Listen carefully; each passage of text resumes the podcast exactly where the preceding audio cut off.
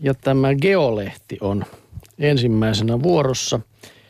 Ja tässä kysytään, oletko sinut oman kehosi kanssa vai sotajalalla sitä vastaan? Ihminen ei nimittäin aina viihdy kehossaan. Suhde kehoon riippuu paljolti ensimmäisten elinkuukausien kokemuksista, jotka leimaavat ihmisen kehollisuutta ja kykyä säädellä tunteita. Ensimmäisten elinkuukausien? No näin, tässä väitetään. Joku Joo. on senkin pystynyt tutkimaan. Ja haastateltu pari kuukautisia. Niin. Ihmisjärki on riippuvainen kehon viesteistä, joita yhdysvaltalainen neurologi Antonio Damasio nimittää somaattisiksi markkereiksi. Vain niiden avulla ihminen voi tehdä päätöksiä. Siksi Damasio on muokannut filosofi Descarteen kuuluisan lauseen ajattelen siis olen, muotoon tunnen siis olen.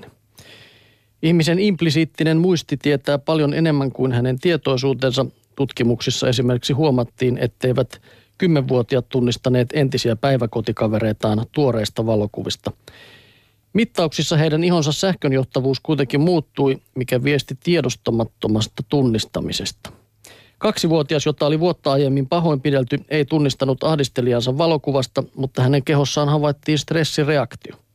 Ikävät kokemukset porautuvat syvälle emotionaaliseen muistiin, jotta ne varoittaisivat tulevista vaaroista. Toisinaan ne ovat kuitenkin niin ylivoimaisia, etteivät aivot pysty käsittelemään kaikkia niihin liittyviä vaikutelmia. Lapsi ei esimerkiksi, esimerkiksi pysty pukemaan kauhua sanoiksi, sillä se ei tallennu johdonmukaisena kertomuksena eksplisiittiseen mieleen palautettavaan muistiin. Voimakas kokemus voi kuitenkin pysyä sirpaloituneena implisiittisessä muistissa.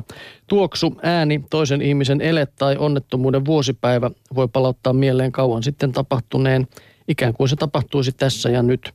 Noin joka kolmas traumasta kärsivä suojaa itseään sietämättömiltä muistoilta dissosioimalla koetun, eli eristämällä sen mielessään niin, ettei se enää tunnu miltään. Ja sitten tässä katsotaan vielä videopätkää, missä vauva kitisee, mutta äiti ei huomaa sitä, vaan leikkii hymyillen lapsensa jalalla. Vauva kääntää katseensa pois. Äiti ei huomaa torjuntaa, vaan hymyilee ja tulee aivan lähelle.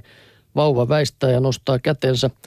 Äiti tulee entistä lähemmäs. Tässä tilanteessa videon äiti ei ymmärrä lastaan, eikä hänen oma käytöksensä ole ennakoitavissa. Ehkä tämä on juuri sitä, miten sitä on tutkittu sitten tätä hommelia. Todennäköisesti. Jotain se lähtee tänne päin. Öö... Anna-lehti puolestaan kirjoittaa, että fiksu menee metsään. Suunnistuksen kisajoukkuessa lähes kaikilla on yliopistotausta, löytyy tohtori ja maistereita on melkein jokainen. Onko kyseessä siis älykköjen laji? No niin, se on heti mielenkiintoista, vaikka jääkiekkoon verrataan. Älykkään, älykkään näköistä tuo sinkoilu siellä, mutta laji vaatii kuitenkin. No, mutta ne löytää ulos sieltä kaikki yleensä kuitenkin. Yleensä jo, harvapa sinne on jäänyt. Se on hyvä. Tuota. Laji kuulemma vaatii erityisominaisuuksia, kartanlukutaitoa, nopeaa päättelyä ja monimutkaisten valintojen tekemistä. On tunnettua, että suunnistajat ovat usein korkeasti koulutettuja, näin sanoo urheilusosiologi Arto Tiihonen. Hänen mukaansa suunnistusta harrastetaan usein perheittäin, jopa neljännessä polvessa, ja suunnistajat ovat myös tiiviisti yhdessä kuin iso perhe. On vaikea sanoa, kumpi tässä alakulttuurissa oli ensin, perinnesuunnistukseen vai akateemisuuteen. Lajin valintaan vaikuttaa myös asuinpaikka ja talous. Kaikkialla ei voi harrastaa esimerkiksi taitoluistelua, eikä köyhän lapsella ole varaa ratsastukseen. Lajit nousevat trendikkäiksi eri syistä ja muutoksia tapahtuu yllättäen. Tiihonen puhuu makubrändäämisestä. Jalkapalloa on kutsuttu vihreän veran sakiksi ja joku on sanonut, että mitä pidempi juoksumatka, sitä tyhmempi mies. Toisaalta juoksu voi toimia meditaationa älykölle ja jokainen laji vaatii huipputasolla tieteellistä valmentautumista. Ei siinä ihan tyhmä pärjää. Maastohiihtoa pidettiin pitkään junttilajina, mutta nykyisin se on suosittua pääkaupunkiseudulla. Sama on tapahtunut suunnistuksessa.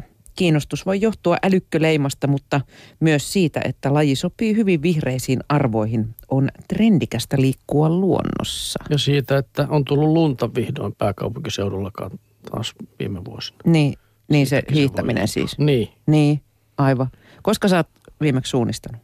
Suunnist, no se on sitten, armeijassa se on tapahtunut. Joo, armeijassa mä tulin toiseksi siinä suunnistuskilpailussa, mutta sanotaan näin, että kyseenalaisia metodeja käyttäen ja hetken aikaa oli hirveä pelko, että minut lähetettiin se johonkin kisaan sitten sen suorituksen johdosta, mutta siellä sitten ymmärrettiin kuitenkin, että, että se ei ollut ehkä ihan kuitenkaan suunnistustaitojen ansiota. Mutta okay, se on jäänyt mieleen. Meillä oli muistaakseni yläasteella tota, voimistelutunnilla, kun oli suunnistusta, niin harrastimme sellaista tahallista eksymistä, että saatoimme olla sitten pari tuntia kateissa. Ei nyt yläasteella vielä missään baarissa oltu, mutta eksyttiin sen verran. Tai no ainakin leikittiin eksyvämme, ettei tarvinnut mennä parille seuraavalle tunnille sitten ollenkaan. Ja mukaan ääntyneimmä niin raahustimme sitten sieltä metsän siimeksestä suurina sankareina, koska olimme sitten kuitenkin löytäneet perille. Mutta siis pakko myöntää, että mä itsekin olen vähän kiinnostunut tuosta suunnistuksesta. Eikö täällä pääkaupunkiseudulla järjestää kaikenlaisia iltarasteja, missä vähän tämmöinen metsään herke, eksymäherkempikin. No niin, onhan tuossa toi mennä. Keskuspuisto. Siellä minäkin olen muuten kouluaikana on suunnistanut keskuspuistossa, joo. Niin. Voisin sitä vähän sekin mieleen. Vaikka verrytellä näitä vanhoja eksymistaitoja. No niin, mutta ennen kuin eksyt, niin venyttele oikein. Näin kehottaa latu ja polku. Jaha. Nimittäin vaikka, tai koulussa on opetettu yleensä, että ennen ja jälkeen liikunnan pitää aina venytellä, mutta tätäkin totuutta tutkijat ovat kyseenalaistaneet jo hyvään aikaa. Tosin venyttely on hyvästä. Yleisen näkemyksen mukaan notkeuden lisääntyminen parantaa suorituskykyä ja vähentää liikuntavammoja. Mutta ongelmia tulee, jos ennen liikuntasuoritusta venyttelee liiaksi. Tutkimusten mukaan staattinen venyttely juuri ennen urheilusuoritusta heikentää erityisesti nopeutta ja voimaa. Mittauksesta riippuen viidestä kahteenkymmeneenkahdeksaan prosenttia. No siinä on laaja mittaushaarukka kyllä. Toisin kuin usein luullaan, venyttely ennen urheilusuoritusta ei myöskään vähennä vammoja. Tärkeämpää on, että lämmittelee lihakset kunnolla ennen liikuntaa. Urheilusuorituksen jälkeinen tai kokonaan erillinen staattinen venyttely sen sijaan tuo monia hyötyjä. Urheilu jäykistää lihaksia. Treenin jälkeisen venyttelyn tavoitteena on palauttaa lihaksen lepopituus. Tämä nopeuttaa palautumista eli vähentää harjoituksen jälkeistä lihaskipua. Venyttely ei kuitenkaan kokonaan pelasta pitkän tauon tai erityisesti raskaan treenin jälkeistä lihaskipua. Pitkäkestoinen säännöllinen venyttely huoltaa kehoa, lisää liikkuvuutta ja jopa voimistaa lihaksia. Yhdysvaltalaistutkimuksessa neljänkymmenen minuutin venyttely kolme kertaa viikossa kymmenen viikon ajan paransi tutkittavien lihasvoimaa, lihaskestävyyttä ja lihasten tehoa. Rankan jumpan jälkeen ei kannata suoraan hypätä syvävenyttelytunnille, vaan pitkäkestoiselle venyttelylle kannattaa varata oma rauhallinen aikansa ja paikkansa. Näin kehottaa U K K-instituutti, tai siihen perustuu tämä artikkeli, joka löytyy Latu- ja polkulehdestä.